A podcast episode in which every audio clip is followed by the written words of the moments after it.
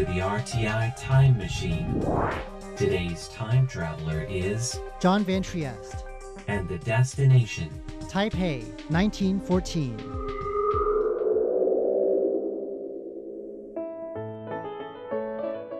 The Taipei Story House is the sort of building that pops out from its surroundings. The bright yellow brick and timber structure with its tidy garden is set off in quaint contrast to Taipei's hulking modern art museum next door and the gray tangle of overpasses just across the river. The building itself doesn't seem to mind. It's been here by the riverside for so long that if anything, it's the surroundings that are really out of place. Today, this century old building plays host to exhibits that, well, tell stories. Every kind of story you can imagine. Turkish handicrafts and European porcelains are just two of the topics covered here in the last year. But now the Story House is putting on a display that hits much closer to home.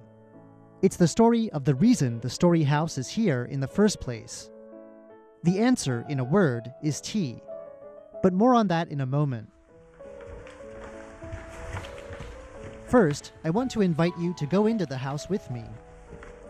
It's quiet here as we pass beneath the stone balcony and enter up the steps through the front door.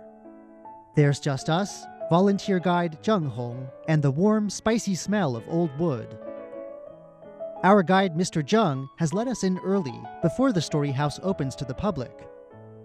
Today, he'll be taking us back to the 1910s, when Taiwan was under Japanese colonial rule and when a tea merchant called Chen Chaojun reached the wealthy summit of Taipei's tea world. 我们今天讲的乌龙茶跟包种茶的区别呢，就是在 Chen Chaojun made his fortune from a specific kind of tea, Baozhong tea. This kind of tea wasn't exactly new to Taiwan. It had already started gaining a foothold after a bad year in 1873 hit Taiwan's more famous oolong tea hard. But Chen took this Baozhong tea and made it into an international hit. As we stand near the entrance, in front of an outline of the merchant's life, our guide tells us what exactly Baozhong tea is. 包种茶呢，就分成两种，一种就是素包种茶，就是纯的包种茶。 This is a light tea, most commonly associated with northern Taiwan. It has a faint but fragrant flavor. There are two kinds of Baozhong tea. One is plain Baozhong tea, produced in small, high quality batches and served as is. The other kind is scented with aromatic flowers like jasmine. Baozhong tea gets its name, which means the wrapped up kind in Chinese, from the fact that it was originally wrapped up in paper packets. So the tea is literally wrapped up, and then the whole packet is stamped on top with the tea merchant's logo. Exports of Taiwan's more famous oolong tea long remained in the hands of Western merchants. but the market for Baozhong tea was open for the taking. The tea merchant Chen Chaojun was well placed to take this market and to popularize this kind of tea outside Taiwan. That's what he did.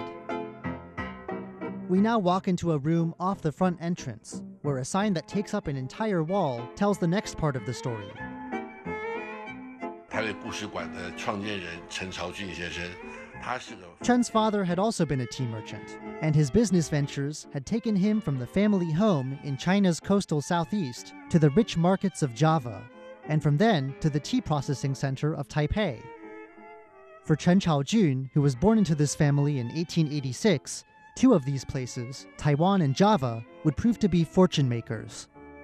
But it was skill and effort as much as family background that got Chen his place in the tea world Up the carpeted staircase to the second floor, surrounded by displays of contemporary teapots, is a chart that shows just how this merchant turned Baozhong tea into a commodity.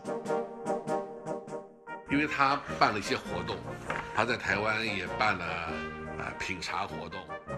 Chen took over the family tea business in Taiwan during 1900.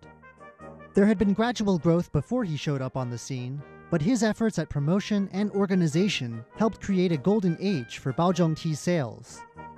The same year he took over as head tea merchant here, he was already in Paris, promoting the tea at the Exposition Universelle, the latest of the period's trendy World's Fairs. Back in Taiwan, he would go on to sponsor improvements in tea cultivation, organize tea competitions, and build up an enthusiastic market for Baozhong tea in Southeast Asia. In 1900, when he first took over, Taiwan was exporting around 1.5 million kilograms of Baozhong tea a year. By 1912, when the family opened a branch office in Java, that had jumped to just short of 3.6 million kilograms. How much Chen himself had to do with this is hard to say, but his contributions to Baozhong tea were notable, and they kept on coming.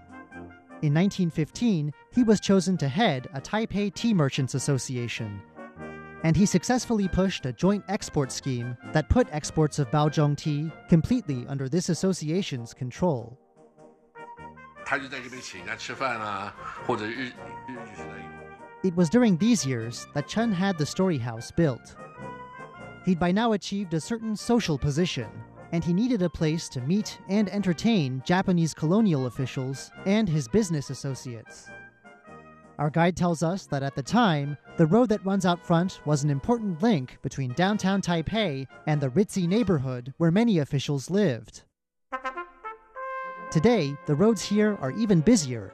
But in 1914, when the Story House was finished, our guide says this was a quiet, empty area. It was a good spot, though, because the river that runs out back connects all the way to the neighborhood that once housed Taipei's big tea firms. A wharf was built so guests could arrive by riverboat. 它的一楼通通是砖造的， Chen Chaojun was very specific about what he wanted. Just as Taiwan was under Japanese rule at the time, Java and all of Indonesia was then under Dutch rule.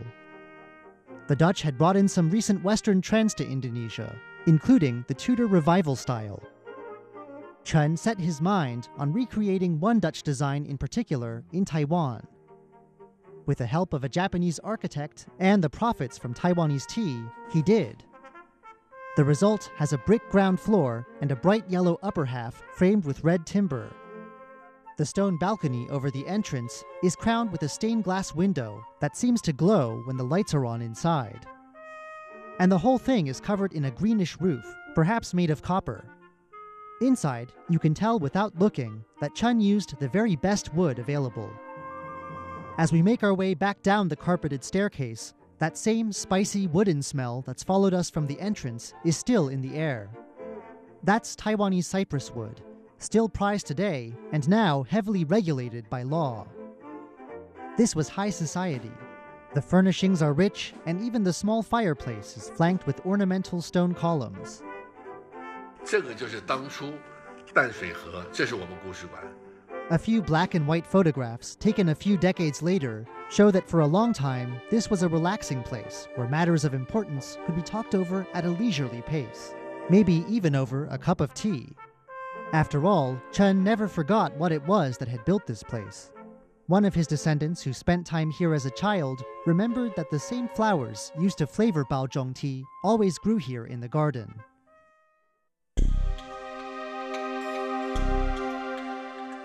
Unfortunately, Chun would have less than a decade to enjoy his rise in society and his beautiful mini mansion.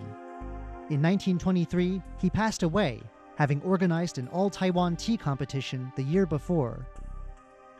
Chun's life and the story of Taiwan's Baozhong tea are important parts in the story this exhibit tells. But the Taipei Story House likes to tell many stories, and this is just one thread in the story this time around. 我们还介绍茶具，就是茶壶啊这些东西。茶壶分成两个部分， Throughout the house, there are large displays of traditional and modern teacups and utensils, the kind used for brewing and enjoying Baozhong tea. And there's also an exploration of the Japanese tea culture that entered Taiwan during the 50 years of colonial rule. Upstairs, a room is set for a Japanese tea ceremony, and as we walk back down towards the front door, we step past a Japanese cast iron teapot hung from the ceiling over a burner. All of these objects, even the new ones, recall the Story House's connection with tea, a story that began more than a hundred years ago. I'm John Van Trieste, and I hope you'll join me again next week for another journey through time.